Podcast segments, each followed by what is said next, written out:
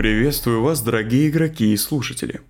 Перед началом хочу вас заверить, что все персонажи вымышленные. Любые совпадения с реальной жизнью случайны.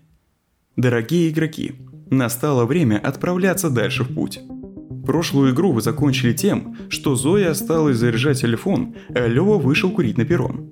Напомню нашим слушателям, что курение – это плохо и вредит здоровью. В вашем багаже находятся табак для выращивания, телефон, антидепрессанты Зои, гитара, набор инструментов, Библия Новый Завет, карты игральные, мыло, две теплые куртки и спальный мешок. В прошлом выпуске у вас еще появились запись разговора с мужчиной-попутчиком и газета.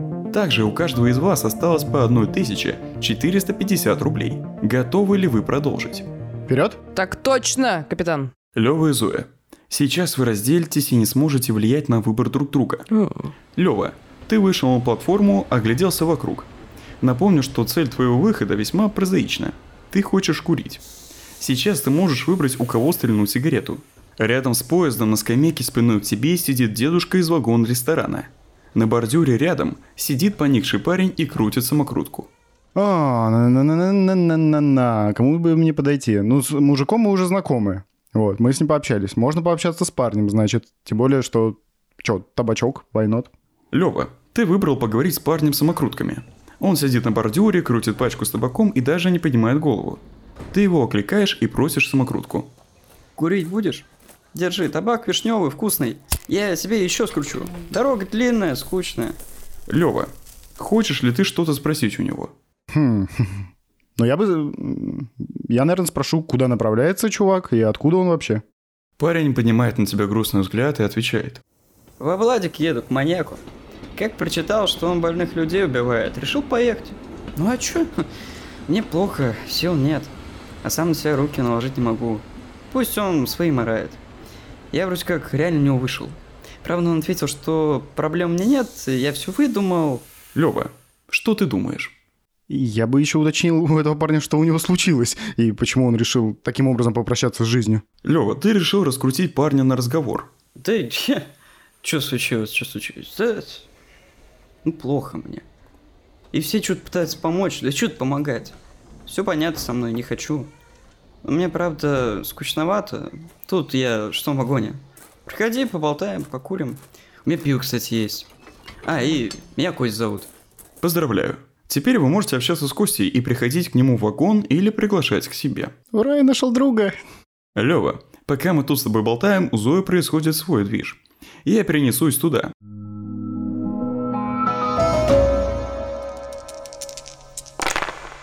Зоя, телефон зарядился на 20%.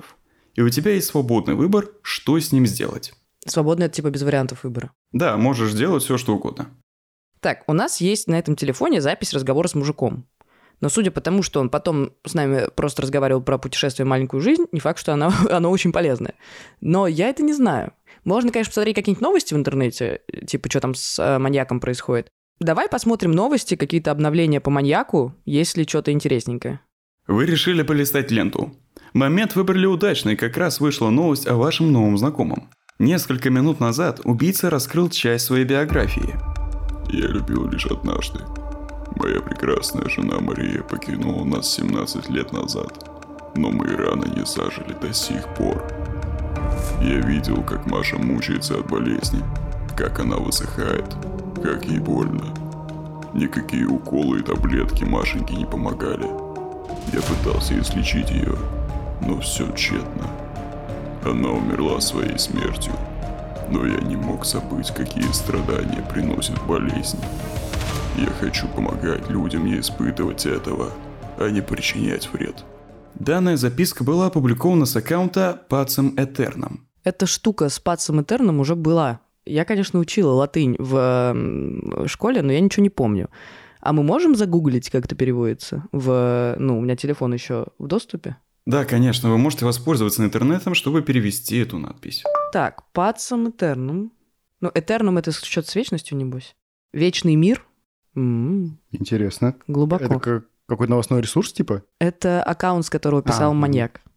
Ой, да, напарничек у меня хорошенький. Нет, вообще интересно, но это типичная психология ангела смерти. Который думает, что он делает лучше. Ну, я же смотрю свои криминальные сериалы бесконечные, и там бывают серии с такими чуваками, и он думает, что он помогает людям, но в какой-то момент это превращается в патологию, и он просто уже начинает убивать всех вокруг. Что ж, а пока ты переводила название, Лео подошел к тебе после того, как покурил, и рассказал тебе о встрече с Костей, и предложил тебе поменяться местами. Ну, я пойду покурю с удовольствием. Привет, родной. Зоя, ты спустилась на платформу. У тебя нет сигарет, но есть выбор. Ты можешь пойти в магазин в конце перрона и купить сигареты там, или стрельнуть у ближайшего курильщика. Но перед этим нужно кинуть кубик. На магазин потребуется менее 10 очков. А если упадает больше, ты можешь стрельнуть сигарету у ближайшего курящего. Что ж, Зоя, у тебя выпало 3, и тебе остается пройтись до магазина. Ты заходишь в мини-маркет 24 часа, в котором пузатый старый телевизор перебивает звуки стучащих колес поезда. А я думала, старый пузатый мужик. Тебе повезло. Сейчас идет сюжет про записку от благородного убийцы. Продавщица решается с вами поговорить. Слушайте, мне прям страшно. Я ведь знаю мужика с такой же историей. Ой, ой, ой, что, кто это мог быть, никак не вспомню. Ни лица не помню, ни имени. Ужас. Что вам, девушка? Зоя, ты покупаешь сигареты за 150 рублей. Теперь они в вашем багаже. Напомню, что они могут закончиться в любой момент. Как думаешь, продавщица может дать тебе что-то полезное? Учитывая, что у нее был похожий знакомый, я уверена, что да. Что ж, Зоя, если ты считаешь, что кассирша важна для тебя, ты можешь попросить у нее номер. Здравствуйте. А подождите, а сколько лет пр- продавщице? Я могу с ней Она не в твоем вкусе. черт. Знаете, я тут как раз провожу исследование для одного подкаста по поводу маньяка. Вы могли бы рассказать мне что-то интересное? Может, я вам напишу в Телеграме, дадите номер? Ты очень находчива. Продавщица написала свой номер на старом чеке и записала твой. Теперь он у вас в багаже. Ой, пока, девочка. Есть что вспомните, позвоню, да. Ну давай, давай, иди, беги. Дорогие игроки, вы встретили в своем плацкарте. Вы устали и рано ложитесь спать. Утром вы просыпаетесь от объявления проводницы, которая говорит, что поезд прибыл в Москву и до пересадки у вас есть 14 часов в городе. Вы видите, как большинство пассажиров уже ушли. Вашего соседа тоже нет, но около его койки лежит что-то блестящее. Это врачебный бейджик. Вы узнаете, что разговорчивый мужчина является врачом-онкологом, а его имя Максим Анатольевич. Что вы сделаете с этим бейджиком? Я предлагаю не трогать чужие вещи. Да. Не, ну я, может быть, сфотографирую, чтобы помнить потом. На что? На На наш телефон, разряжающийся на телефон? Да. Да блин, можем же записать, что мы с тобой в целом сейчас и делаем. В обычной жизни я бы сфотографировал, ничего не записывал. А я вот хожу с блокнотиком, с которым я сижу прямо сейчас, поэтому я запишу. Давай не тратить заряд телефона. Хорошо, хорошо. Игроки, вы познакомились с новыми людьми. Сейчас вы можете поймать кого-то одного из знакомых и поговорить с ним.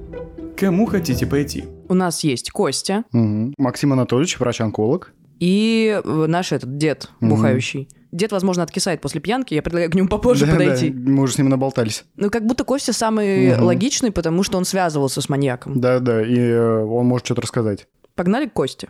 Вы пошли в плацкарт Кости. Зоя, сейчас ты познакомишься с парнем, который курил с Левой самокруткой на перроне.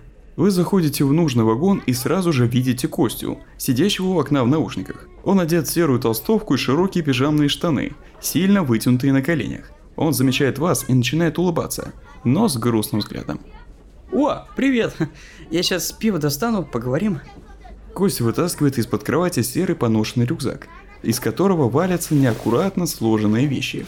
Пока он пытается достать бутылку с пивом, из его рюкзака валятся разные предметы. Одежда, бонг, табак. Лев, э, познакомишь меня с девушкой? А, это Зоя, моя прекрасная а, дорогая подруга. Мы с ней вместе учились в университете, а сейчас делаем подкасты. Очень приятно, Кость. А, ну, я уже говорил Леве, ты, наверное, офигел с моих планов на ближайшее будущее, но вот не вижу уже другого выхода. Я даже свой комп продал, чтобы поехать. Буквально за час собрался и на вокзал. Просто вот голову вылетела мысль и, и никуда. На самолет жалко не хватило. Ладно, ребят, давайте без этой тоски. Я никогда в Москве не был. Погнали в бар. Игроки, вы можете остаться с Костей или пойти по своим делам. Что думаете? Для продолжения знакомства с парнем вам понадобится более 8 очков. Если упадает меньше, вы покидаете поезд и выходите в город. Нам нужно Косте помочь. Да. И нам нужны твои эмпатичные способности, которых мне не хватает. Больше восьми, да? Что ж, у вас выпало ровно 8 очков. Господи, если бы я не вел это шоу, я бы подумал, что здесь все прописано. Вы выбрали остаться с Костей. Вы можете рассказать ему про то, что ищете информацию про знакомого вам всем убийцу, или предложить свою помощь. Ох, работа Ага, эмпатия чёрт, борются. чёрт. Не, ну как будто... Работа работает, но как будто надо помочь чуваку. Да, я согласна. Вы решили поехать в бар вместе с Костей и попробовать помочь ему. Можете выбрать бар сами и поделитесь, почему именно он. Так, ну не ровесник. Сто процентов. Э, Да, провели там лучшие годы жизни, но теперь там очень много людей, очень душно, и нам не нравится. А, уточнение, на каком вокзале мы? Мы находимся на Белорусском вокзале. Я знаю один неплохой бар на белорусском вокзале, но я не помню его название. Слушай, ты обычно вот водишь, когда в новые места, давай какой-нибудь проверенный, куда мы с тобой вместе ходили, а то я тебе не до конца доверяю. Я- когда я тебя подводил с баром, а? Ну, там, где невкусно вот было. Ну, я не помню, э, как называется. Давай, чё, чё классное, чё мы любим? А, может, в накранах? На кранах, да, хорошее место. Да, пойдем в накранах. Там есть пивко, там можно посмотреть футбол, и вообще там вот прям как будто Косте там прям понравится. Можно Да. посидеть, поговорить нормально, спокойно. Отлично, я вас понял. Вы собираете вещи вместе с Костей и отправляетесь в выбранный вами бар. Пиво, выпитое в поезде, уже выветрилось из вашего организма. Сейчас вы напиваетесь по новой.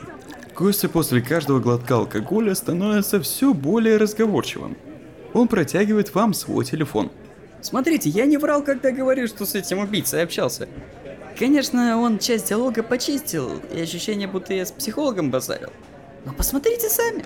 Вы читаете переписку Кости с загадочным аккаунтом Пацем Этерном.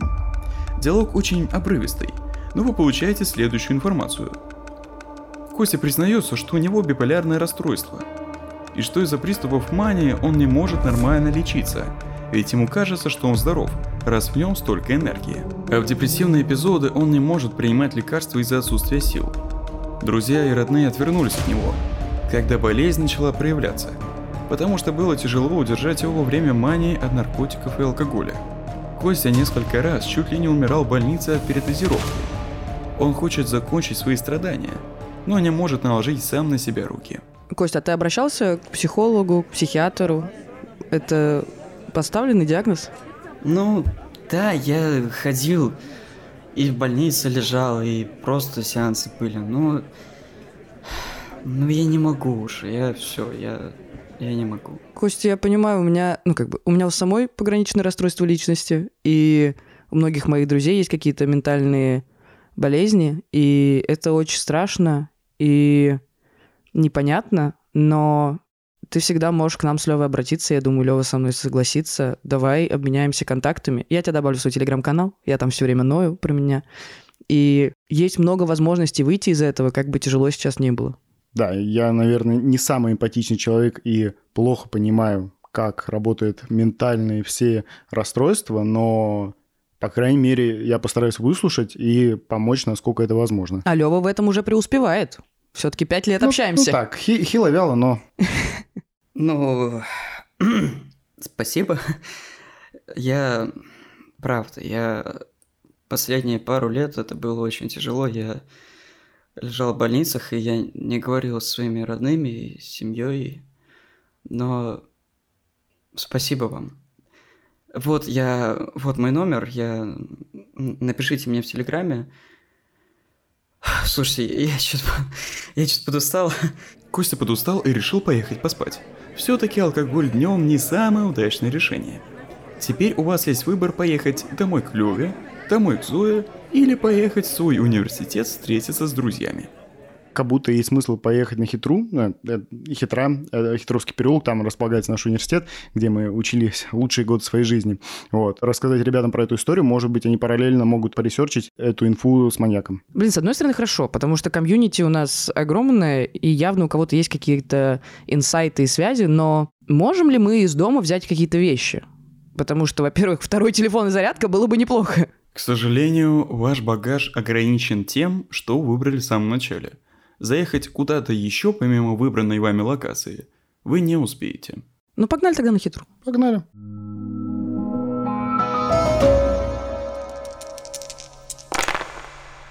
Игроки – вы решили поехать развеяться в университет на хитру. Там вы встретили своих знакомых, которые просят вас помочь на съемках в другом конце города. Ты хочешь? Поехать на съемки? Да слушай, в любом случае мы бы поехали, нет? Это же мы. Я, я, я поленился, скорее всего. Ну, все равно ты бы увидел эти просящие глаза, и мы бы помогли. Поэтому... Ладно, ладно. И если мы останемся на хитре, все равно нам придется кому-то помогать. Так что в целом без разницы. Ладно, бог с ним.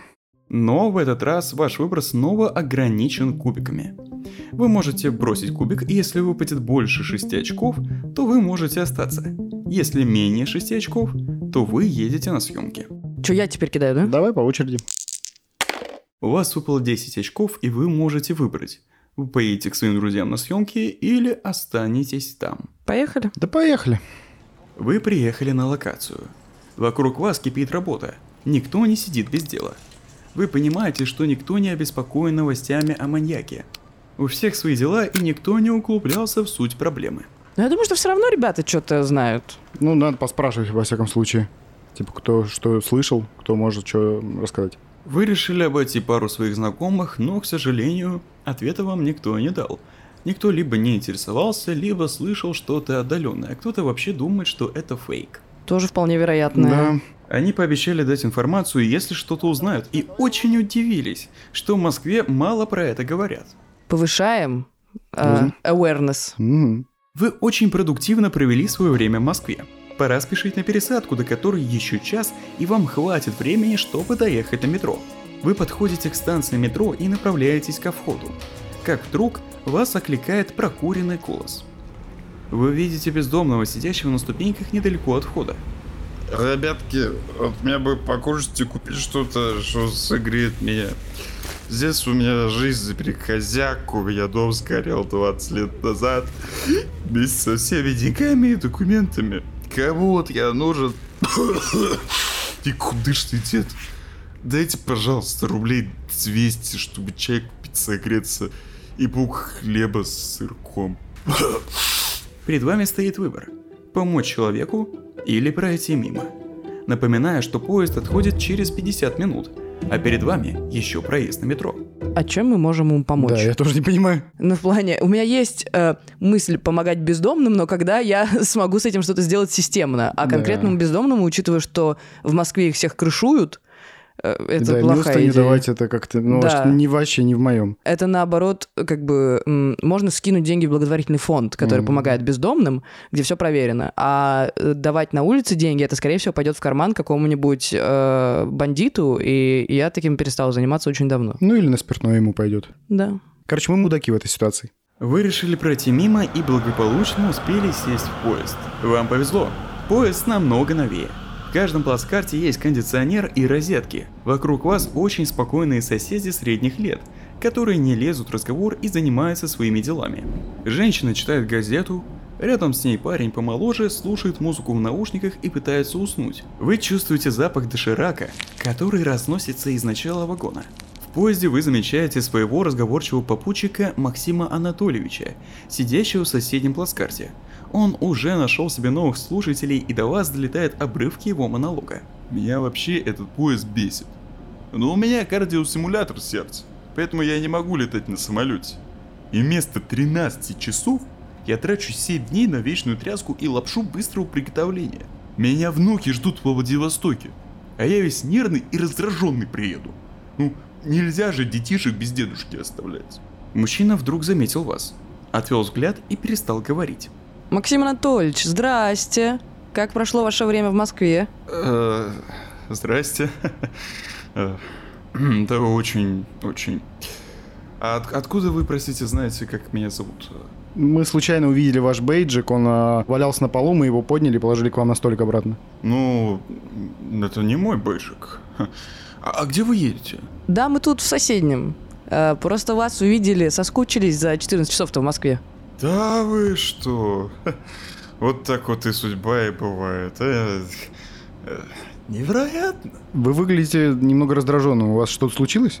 Дорогие игроки, проводница начала проходить по вагону и спрашивать паспорта. Вы уходите от вашего странного попутчика, но у вас есть возможность обсудить ваше мнение об этом человеке.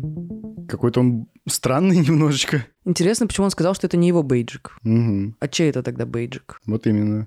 И А еще, еще- еще он не хотел представляться там, типа, и говорить свое настоящее имя. Да-да-да, он просто сказал, Мгм. что это не его. И он говорит, что он едет ко внукам, но у него такие рассуждения про вот эту маленькую жизнь в путешествии, что-то он умер, не умер. Звучит вообще не как будто дед едет к Да-да-да, своим внукам. Да-да-да, как будто у него немного другая цель путешествия. Дорогие игроки, на сегодня мы заканчиваем. В следующей серии мы узнаем о последствиях ваших выборов. Сейчас мы получим экспертный комментарий по поступкам героев от психолога компании Zigmund Online, партнера нашего проекта.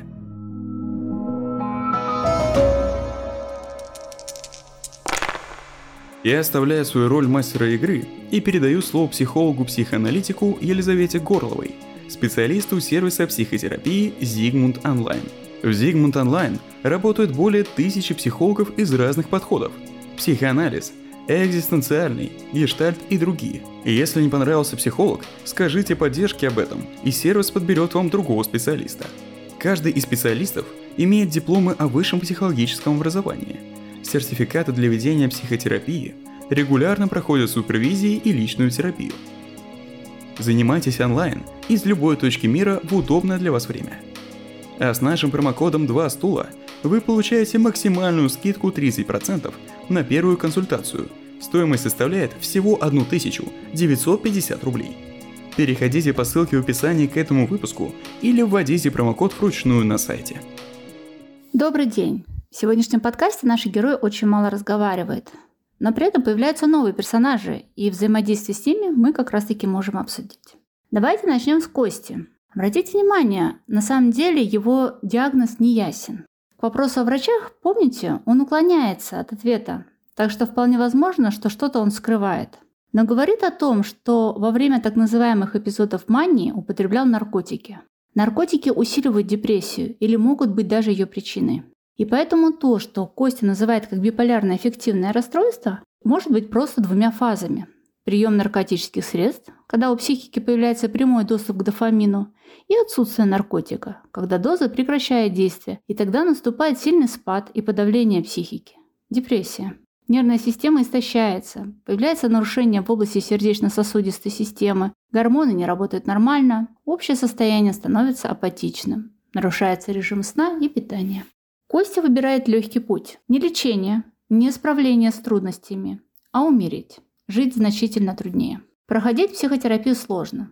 Это и болезненно, и затратно. Нужно делать систематически. В этой ситуации обращает на себя внимание Зоя. Она включается. И дело не только в ее эмпатии, а в ее знаниях того, как может проходить депрессивный эпизод. Помните, еще на первой встрече она сказала, что принимает эти депрессанты, и она даже взяла их с собой в дорогу. Значит, она понимает депрессию изнутри. Как сначала наступает отчаяние, бессилие, потом появляется безразличие, а позже бессмысленность всего, что человек делает. Мы все испытываем подобное чувство, когда переживаем утрату. Например, смерть близкого или расставание со значимым нам человеком. Но если в утрате объединяется мир, то в депрессии объединяется наше эго. Человек действительно не видит смысла ни в медикаментозном лечении, ни в психотерапевтическом. Вот тут и нужна помощь окружающих людей. Поддерживать, подбадривать, возможно, отвозить на терапию и ждать после нее. Через какое-то время человек берет на себя ответственность за свою жизнь, зная свой диагноз, принимает различные превентивные меры, чтобы предотвратить приступ депрессии, так как это крайне болезненное и тяжелое состояние. Это то, что мы сейчас и видим с Зоей. В первую очередь она подумала, чтобы взять с собой в дорогу антидепрессанты. В случае же с Костей, возможно, так как пока информации мало, ситуация несколько иная. Он не только хочет, он ждет и просит помощи от другого. При этом, обратите внимание, он смог сам продать свой компьютер, купить билет на поезд. Он разговорчив. Это не похоже на депрессивную позицию, но похоже на позицию зависимости от взрослого. Он ищет кого-то, кто сможет ему помочь тем или иным способом. И, конечно, действительно, на первых порах помощь надо оказывать. Ну, особенно информационную. Но тут важно не начать играть спасателя, когда человек и не захочет делать что-то самостоятельно, а будет постоянно надеяться, что кто-то придет и спасет его. Основная помощь здесь должна быть направлена на то, чтобы показать человеку, что его образ жизни – это его выбор, и он за нее ответственен. Следующий персонаж Некоторым из нас может показаться возмутительным, что ребята решили не помогать мужчине. Бомжу, помните? Он же денег не так уж и много просил, и просил их на еду. Но наше желание помогать другим имеет разные психические основания. Помимо христианского сострадания, ну, помоги ближнему своему, который некоторые из нас слышали с детства, есть еще и наши потребности в формировании положительного образа себя. Мы испытываем гордость, осознание собственной значимости и сопричастности, вдохновение «я могу», компетентности «я могу помочь хотя бы деньгами». С одной стороны, некоторые из нас хотят помогать, но с другой стороны, у нас есть отвращение к беде, несчастью, нищете. Мы и не можем пройти мимо ситуации и отворачиваемся от нее. Такие, видите, противоположные чувства в психологии называются амбивалентные. Дать деньги – это, по сути, помогает решать этот конфликт. И помог, и дело близко не имел. И даже обратите внимание, мы деньги не даем, а бросаем. То есть мы даже не передаем их из рук в руки. И этим наше внутреннее желание, вот этим нашим внутренним желанием помогать, очень часто спекулируют мошенники. Вот помимо того, что рассказали Зоя и Лёва, да, про ситуацию в Москве, нередки случаи мошенничества в сети. Я думаю, все мы про это слышали. Выставляют фото болеющих детей, пишут жалобные речи. Поэтому, с одной стороны, поведение Лёвы и Зои можно расценить как критически мыслящее. Они не поддались вот этому внутреннему порыву и трезво оценили ситуацию. Но с другой стороны, как бы это со временем не привело к циничному отношению к людям. Вот тут, наверное, не стоит подавлять свое желание помогать, но делать это целенаправленно, ориентированно на конкретный случай или конкретного человека. И обязательно анализировать вот это свое желание отвернуться от ситуации. Это может быть страх. Страх стать таким же или попасть в такую же ситуацию. Это может быть брезгливость и высокомерие. Человек, типа, вот он не справился в ситуации, а я справлюсь, или я вот такой крутой. Это может быть неуверенность в своих силах. В любом случае, отвращение, которое мы испытываем, это вот то чувство, от которого не нужно бежать. Его нужно анализировать, его нужно осознать, понять, потому что через него вы можете узнать кое-что о себе.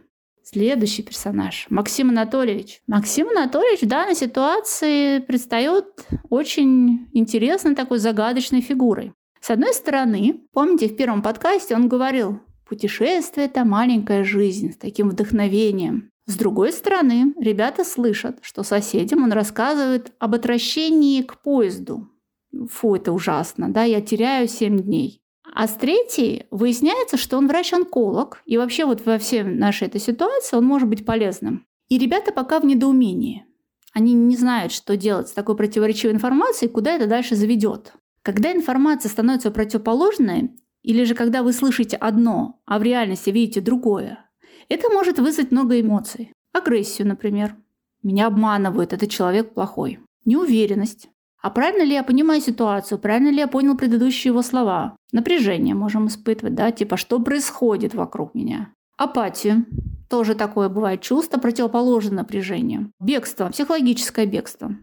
Человек начинает просто игнорировать ситуацию, в которой ему сложно разобраться. Типа я не вижу, значит, ничего не происходит. Иногда бывает наоборот, когда человек зацикливается на ситуации, пока он не прояснит себе все, ну, все то, что нужно, и пытается понять какие-то логические взаимосвязи в этой ситуации. Возвращаясь к нашим героям, Зоя Лева не убегают от ситуации, не отмахиваются от нее, но думают, как ее зафиксировать. Помните, Лева говорил, чтобы он бы сфотографировал. Зоя такая, я записала в блокнотик. То есть они фиксируют как-то ситуацию. И в дальнейшем посмотрим, как они будут с ней взаимодействовать. Ну, пока сегодняшний подкаст поставил для нас больше вопросов, чем ответов. И хотя в некоторых ситуациях э, ребята должны были действовать врозь, ну, по заданиям, в целом их и действия согласованы. Возможно, это следствие их давней дружбы и схожести ценностей, но возможно, что они еще не были в ситуациях, когда им придется действительно делать выбор между своей точкой зрения и дружбой. Большое спасибо нашему эксперту за такой подробный анализ героев. На этом второй выпуск подошел к концу. Всем пока! Над выпуском работали продюсерка Лера Кузнецова, редакторка Вита Ломакина, сценаристки Анастасия Уралова и Кристина Григорьева, мастер игры Александр Ливанов, игроки Зоя Алексеева и Лев Елецкий, монтажерка Юлия Кулешова, автор джингла Амир Саедов, дизайнерка обложки Олеся Чумаковская.